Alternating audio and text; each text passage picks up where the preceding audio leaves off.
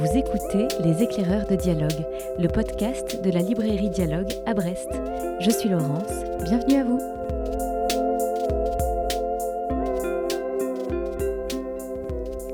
Pétillante, c'est le mot qui vient à l'esprit quand on rencontre Véronique Ovaldé.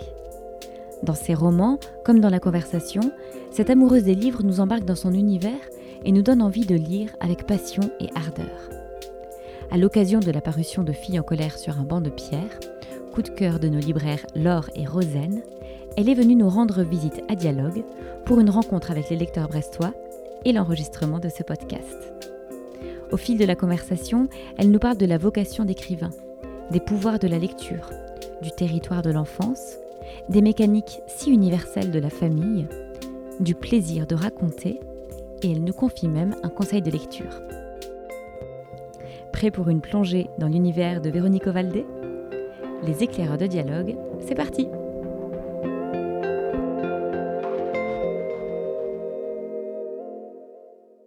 Bonjour Véronique Ovaldé et merci beaucoup d'avoir accepté d'être l'invitée de notre podcast Les éclaireurs de dialogue. Bonjour. Alors, vous êtes éditrice et écrivaine. C'est en 2000 que vous avez fait votre entrée en littérature avec le roman Le sommeil des poissons. Et puis depuis, vous avez écrit plusieurs autres livres, des romans parmi lesquels on peut citer notamment Et mon cœur transparent ou encore Ce que je sais de Vera Candida, euh, mais aussi des nouvelles et des livres pour la jeunesse. Et votre onzième roman, Fille en colère sur un banc de pierre, est paru aux éditions Flammarion au début de l'année. Je crois que l'écriture a très tôt fait partie de votre vie. Est-ce que vous pourriez nous raconter la façon dont elle est devenue centrale pour vous?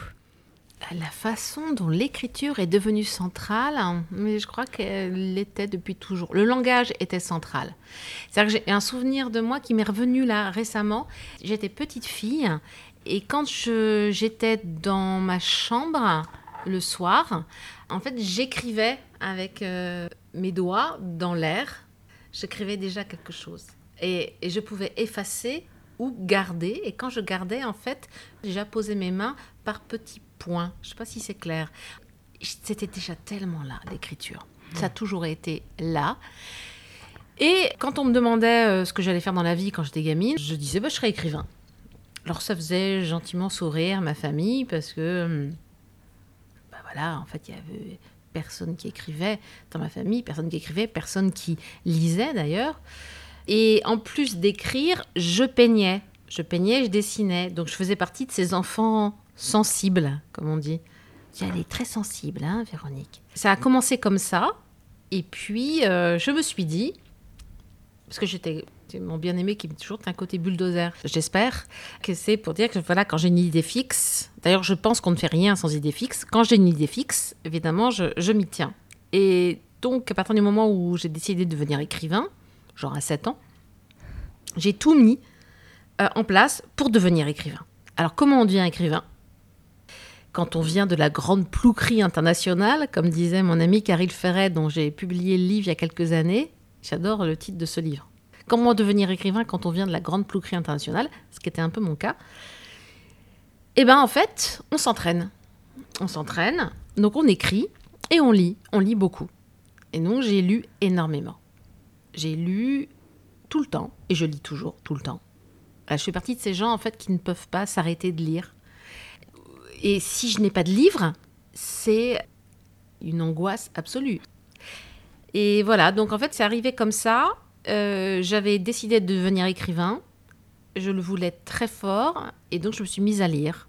Et ce qu'il y avait dans la bibliothèque municipale où j'étais quand j'étais petite fille, c'était essentiellement de la littérature euh, anglophone, la, littérature mmh. euh, américaine. Tout simplement parce que en fait, les bibliothécaires étaient des férus de littérature américaine. Et donc, voilà, donc je lisais tout ce qu'il y avait dans ce secteur-là de la bibliothèque. Donc ça veut dire que j'avais, euh, je pense, 11 ans et je disais Chandler, Hemingway. J'ai lu Faulkner hmm. très très jeune, mais très jeune, mais en même temps, je comprenais pas tout. Mais pour moi, c'était comme de la poésie, William Faulkner. J'ai adoré Faulkner, mais hmm. j'avais 12 ans. J'y comprenais rien.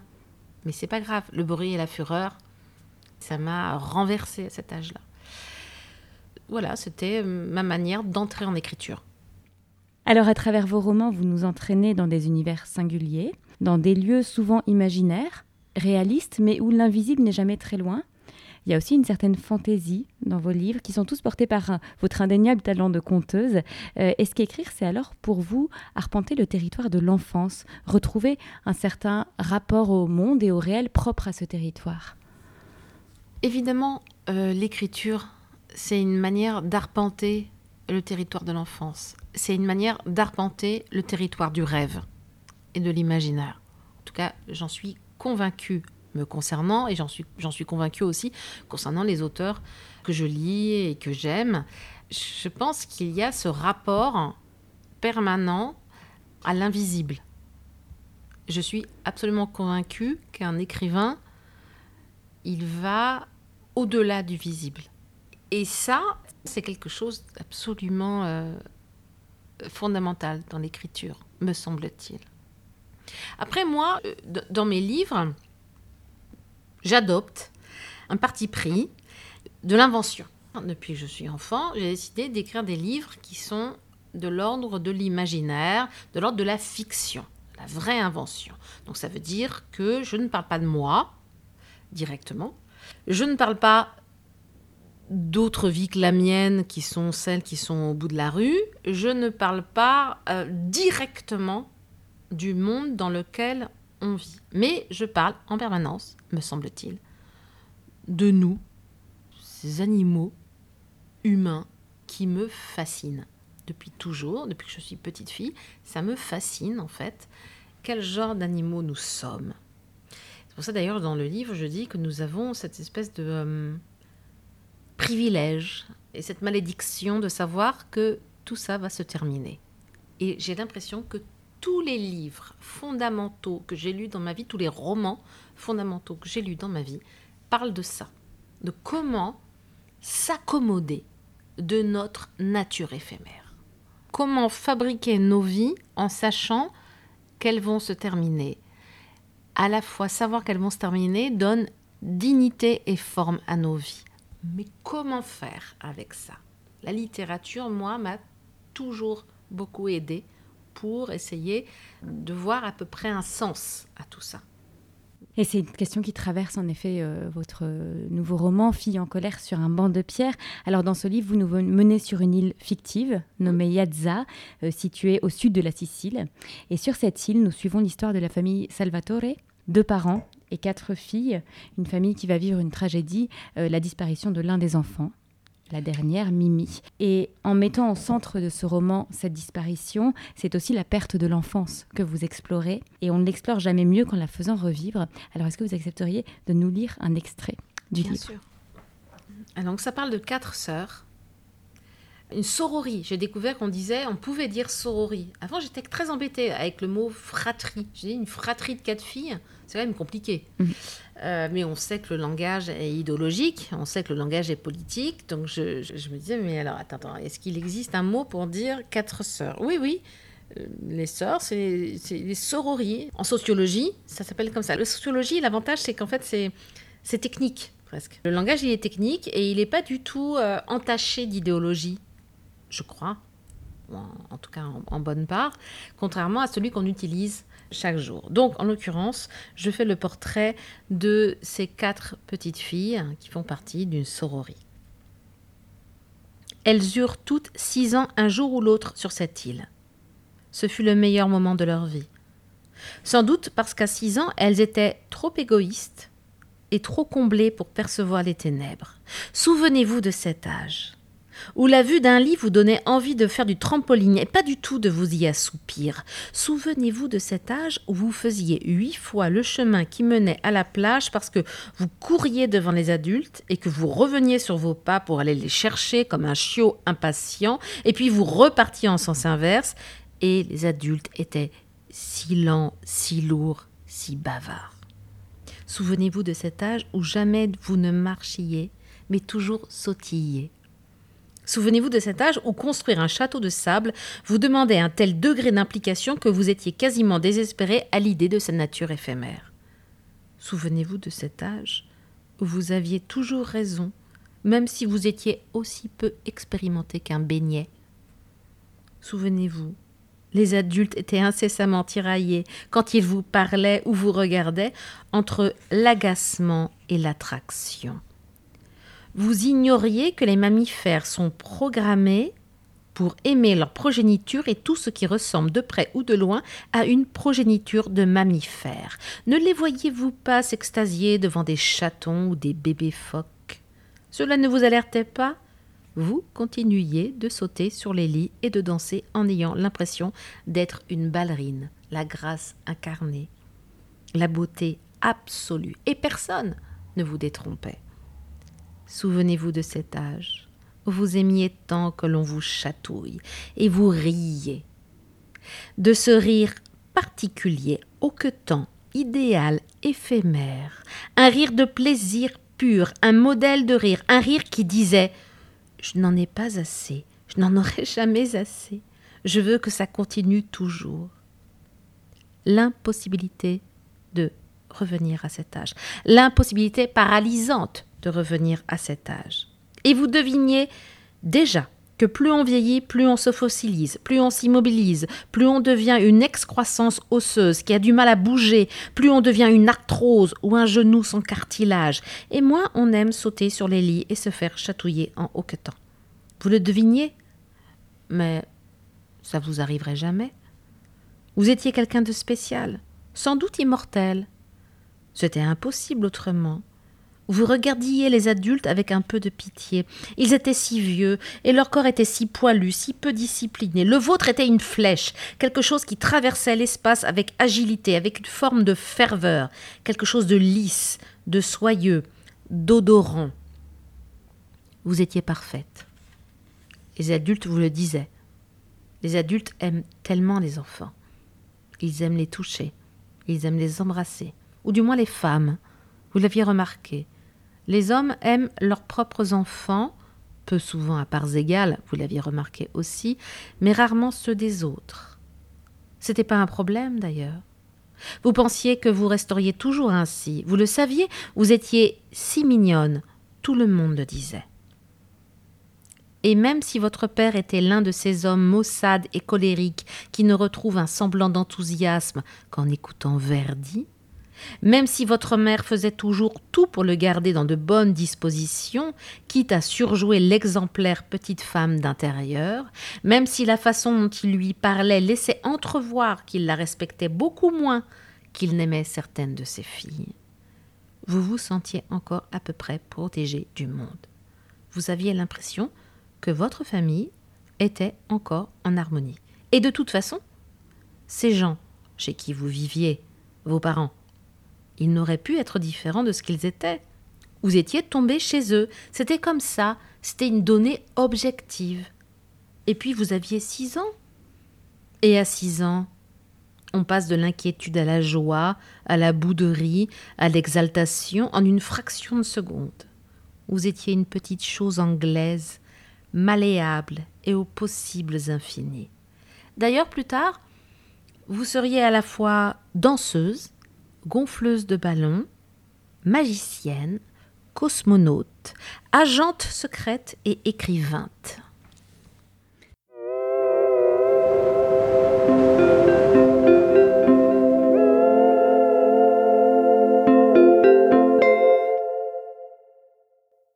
À travers cet extrait, on ressent la joie pure de l'enfance, son côté très éphémère aussi. On plonge aussi dans la mécanique de la famille Salvatore, qui, comme toutes les familles, construit ses membres, les définit, les enferme parfois, les détruit aussi.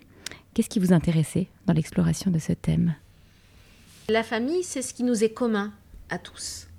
Qu'on en ait une, qu'on n'en ait pas, et dans ce cas-là, elle nous manque atrocement, qu'on en ait une qui soit à peu près équilibrée, qu'on en ait une qui soit atrocement toxique, en fait, c'est notre lieu commun. Et avec ce livre, en fait, je voulais explorer la famille comme un écosystème singulier. Et là, on a donc cette sororie, on a les quatre sœurs euh, face au père, euh, le père maussade et colérique dont je parlais euh, il y a un instant, et leur mère qui fait tout pour le garder dans les meilleures dispositions possibles. Donc là, on est dans une économie familiale assez classique, d'un père dominateur, euh, d'un système patriarcal, on l'appelle le vieux ou sa seigneurie, et puis d'une femme, en fait, d'une mère, qui court entre les gouttes. Et on se trouve sur une île près de la Sicile. Les systèmes insulaires ressemblent aux systèmes familiaux, des écosystèmes un peu particuliers. Et donc on se retrouve sur cette île qui est dans un fonctionnement assez archaïque des familles, classique et archaïque, on va dire, très patriarcal hein, comme système. Je m'intéressais beaucoup à la manière dont on se construit euh, dans ce genre de système patriarcal fort pas violent hein, d'ailleurs, mais fort. Parce qu'en fait, Salvatore, Salvatore le père, il n'a jamais été méchant avec aucune de ses filles. Simplement, ce qui s'est passé, c'est qu'il a quatre filles. Bon, et comme il le dit, mi figue, mi raisin, n'avoir que quatre filles, c'est ne pas avoir vraiment d'enfants. Et en même temps, il va, sur ces quatre filles, il va en préférer deux. Ce qui est quelque chose d'assez classique dans la famille. Il y, a, des enfants qui sont préférés. Et alors, simplement, ce qui est terrible dans les sorories, justement, c'est qu'en fait, les, les filles vont être préférées surtout à cause de leur physique, de leur amabilité, de leur charme. Je trouve que c'est quelque chose de tellement injuste, tellement terrifiant ça fait tellement de ravages. C'est drôle parce que là, depuis quelque temps, je fais des tournées en librairie et il y a plein de gens qui viennent me voir et qui me disent Ouais, je suis alors, je suis l'aînée de, de, quatre sœurs, je suis l'aînée de cinq sœurs, je suis au milieu d'une sororie. Et elles me disent Mais c'est fou, en effet. On était catalogués par notre physique. Et c'est terrifiant, non? Hmm. J'en parlais l'autre fois à des institutrices, c'était des femmes qui ont bien voulu répondre à ma question et qui étaient prêtes à vraiment dire les choses, qui n'étaient pas dans le déni. Elles m'ont dit oui. En fait, il s'avère que on a tendance à interroger plus les enfants qui sont beaux, les enfants qui sont charmants. Et donc ça, c'est quelque chose qui me tarabustait depuis fort longtemps. Donc j'ai eu envie de mettre en scène cette histoire de famille et les ravages que peuvent faire cette préférence et cette élection de certains parents. Alors celle dont on suit la voie pour découvrir cette histoire, c'est Aïda, la troisième des filles, euh, celle qui a été bannie de l'île à 16 ans et qui revient pour la première fois 15 ans plus la préférée. Mais c'était la préférée. C'était la préférée. Alors Aïda, c'est une héroïne forte, minérale, qui s'est construite autour d'une grande douleur. Et vous l'écrivez compte tenu des conditions dans lesquelles elle a été élevée. Aïda est la meilleure version possible d'elle-même. C'est une héroïne qui s'inscrit dans la droite lignée de celle de vos précédents romans. Euh, qu'est-ce qui vous attire alors chez ces personnages féminins forts, presque guerriers, et en même temps en quête de liberté bah, je ne sais pas ce qui m'attire là-dedans, mais c'est vrai en fait que systématiquement, euh, mon écriture me porte vers ce genre d'héroïne. J'ai pas écrit toujours des livres dont le personnage principal était euh, une femme guerrière qui s'émancipait, mais c'est vrai que certains textes que j'ai écrits, dont Vera Candida, euh, et celui-ci en particulier, ce sont des, personnages féminins qui sont en colère parce qu'elles ne sont pas contentes du tout de la manière dont on les a traitées. Alors je pense que c'est lié à mon histoire. Je n'écris pas des livres en fait sur ma propre histoire, ça je, ne le fais pas du tout et, je ne veux pas raconter ma propre vie. Et donc toute l'histoire de ma famille, de ma mère, de mon père et de comment je me suis devenue écrivain et comment j'ai été en quelque sorte une sorte de bulldozer pour obtenir euh, ce que je voulais. Donc, je ne le raconte pas directement, mais évidemment, ça infuse dans tous mes livres. Et donc, ces personnages euh, féminins qui ont toutes choisi une manière d'être au monde un peu différente les unes des autres. Là, par exemple, on a Aïda. Aïda, elle est tenue pour responsable de la disparition de sa petite sœur. Elle a 8 ans, la petite a 6 ans. Le, le lendemain du carnaval, il y en a qu'une qui rentre à la maison, il y a que Aïda, donc Mimi disparaît. On va la tenir responsable de cette disparition. Elle va évidemment souffrir atrocement de cette responsabilité, de cette culpabilité, et elle va se construire avec cette culpabilité. C'est comme en fait si on fabriquait des, des caparaçons, vous voyez elle, se fabrique, son fil à plomb, c'est la culpabilité, et puis elle se fabrique quelque chose autour pour pouvoir vivre avec cette culpabilité et ce remords. Donc elle se fabrique à Palerme, elle devient euh, donc cette femme un peu particulière, euh, un peu froide, parce que justement, elle s'est raidie, mais euh, elle a des passions. une de ses passions, c'est la mécanique quantique. J'ai une passion pour la mécanique quantique. Alors ça, c'est pratique. En fait, on peut mettre chez nos personnages, on peut, on peut leur insuffler nos propres obsessions. Ça, c'est très pratique. Et donc voilà, donc je parle de mon obsession de la mécanique quantique à travers le personnage d'Aïda. Et Aïda, Aïda, au moment où on lui dit que son père est mort, elle va revenir sur l'île. Et là, elle va tenter de comprendre ce qui s'est passé quand elle avait 8 ans. Et donc c'est comment en fait elle arrive à trouver un sens à ce qui a pulvérisé sa propre existence, qui a dévasté son existence, l'existence de cette famille. Donc c'est à la fois un drame, c'est une tragédie absolue, ce livre, et en même temps, je sais aussi qu'il y a plein de gens, c'est drôle parce que moi je lisais encore un article hier sur le livre, et l'article disait que c'était extrêmement drôle. Et je sais qu'il y a ça aussi chez moi, il y a ça mm, aussi mm, dans mm. tous mes livres. Il y a cette euh, conviction que notre nature humaine est fondamentalement tragique, et en même temps qu'on est des animaux comiques quand même. Il y a plein de choses drôles dans mes livres. Il y a particulièrement un, personnage qui apparaît euh, régulièrement et qui est le narrateur ou la narratrice et qui fait des petits signes au lecteur, qui fait des petits signes à ses, à ses personnages et qui donne son avis et qui permet de réajuster la focale. Et ça, c'est une voix entre parenthèses, c'est présent dès le tout début et tout au long du livre. Et en effet, euh, ça nous permet de prendre du recul, de, modifier notre regard, de nous faire sourire aussi, rire. C'est une voix assez caustique. Et c'est peut-être euh, votre roman où elle est le plus présente, cette voix. Comment est-ce qu'elle se construit et qu'est-ce qui explique qu'elle se soit affermie? Est-ce qu'il fallait s'autoriser? Ça. Oui, oui, vous avez raison, il fallait s'autoriser. D'ailleurs, quand je l'ai écrit ce, roman, je me suis demandé si mon éditrice, je me suis demandé si elle, me, allait me dire, hm, peut-être un peu trop là, euh, ta petite présence euh, permanente qui fait des petits signes au lecteur, peut-être un peu trop. Et en fait, elle a adoré.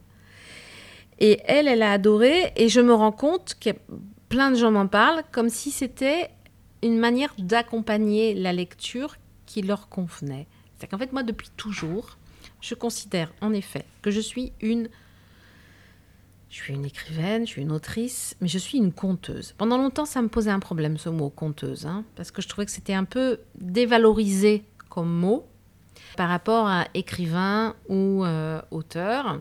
Être conteuse, je voyais bien en fait ce qu'on voulait me dire avec ce mot-là. Mais au fond, c'est exactement ce que je suis. Je suis la personne qui raconte une histoire.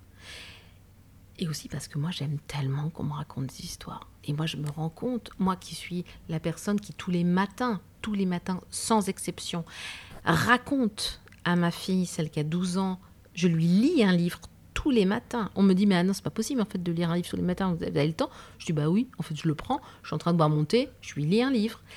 Et je vois comment elle s'anime. Mais c'est pas du tout moi qui ai décidé de faire ça, c'est simplement elle était tellement hostile à la journée qui arrivait, qui venait. Le premier mot qu'elle a su dire, c'était tranquille.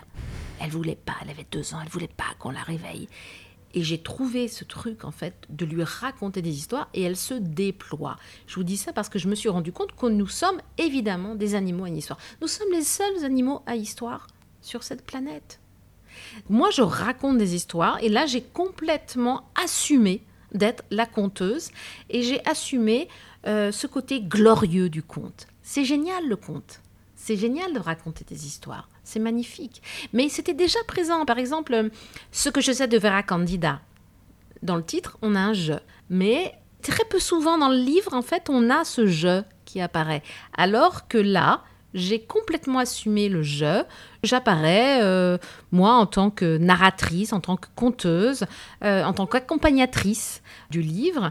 Et ça, ça a été une forme de libération pour moi. Évidemment, hmm. c'est ça que j'aime faire.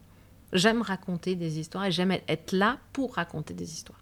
Et puis raconter des histoires, c'est aussi trouver le mot juste, composer des phrases qui sonnent. Et lorsqu'on vous lit, on sent ce plaisir de la langue que vous avez, ce goût du mot rare, cette attention à la musicalité. Comment ça se construit ça? Est-ce qu'il s'agit d'écrire à voix haute aussi?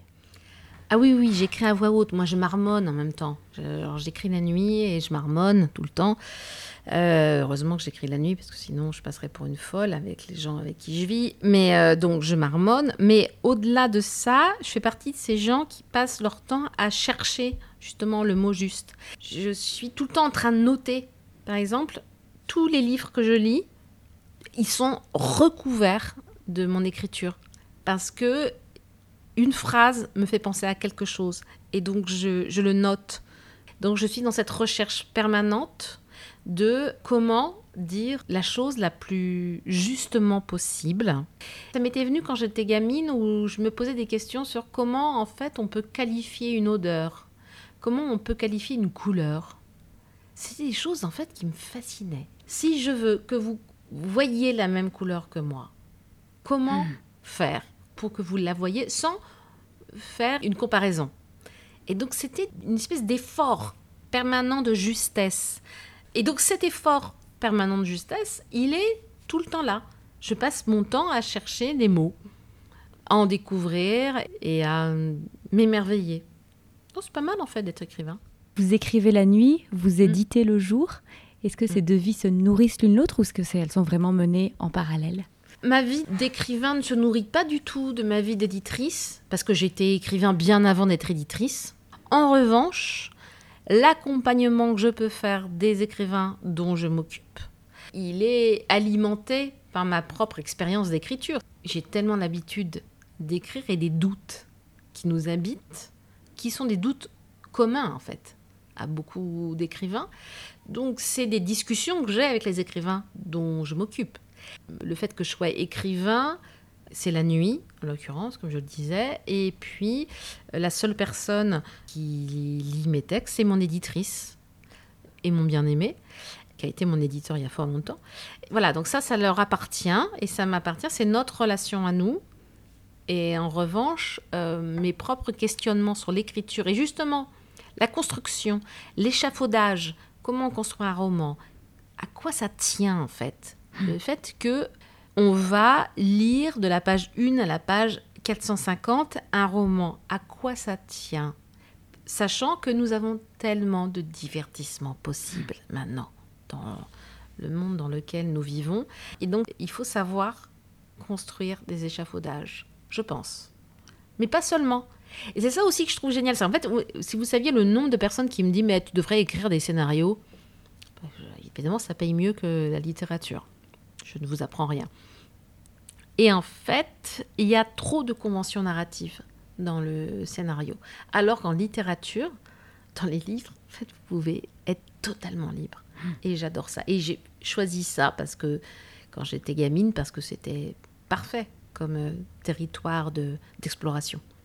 Est-ce que pour terminer, vous auriez un conseil de lecture à nous livrer? Le livre que j'offre le plus en ce moment, c'est Le pays des phrases courtes de Stin Pilgard. C'est un livre danois qui est publié au bruit du monde. Et ce livre raconte l'histoire de la narratrice. Voilà, vraiment, on est vraiment dans ce, voilà, au plus près de ce qu'elle vit, euh, cette écrivaine, qui va s'installer dans une Hochschule. Alors, je suis incapable de le prononcer euh, comme il faut en, danois, mais ce sont des écoles communautaires où les, les jeunes gens vont entre leur bac et puis aller à la fac. C'est une année, en fait, non diplômante, mais qui va normalement leur permettre d'être un peu plus en harmonie avec eux-mêmes. Et donc, cette narratrice débarque là parce que son compagnon est prof là-bas, et elle, pendant cette année entière, elle va essayer de trouver sa place. Et c'est tellement drôle. Moi, j'ai une passion pour les livres drôles. C'est tellement drôle tellement métaphysique. C'est un tour de force de réussir à faire un livre à la fois terriblement drôle et terriblement existentiel. Donc voilà, je vous conseille celui-là. Eh ben merci beaucoup. Je vous en prie.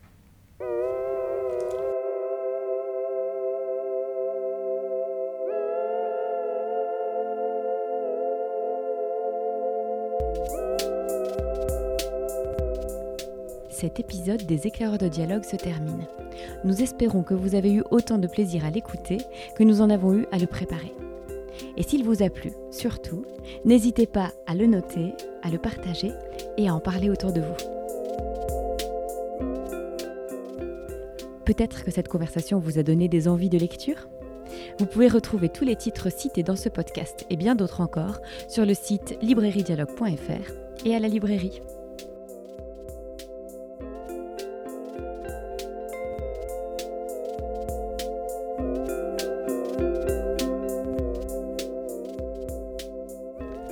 À moi, il me tarde déjà de vous retrouver pour un prochain épisode. À très vite pour de nouvelles découvertes.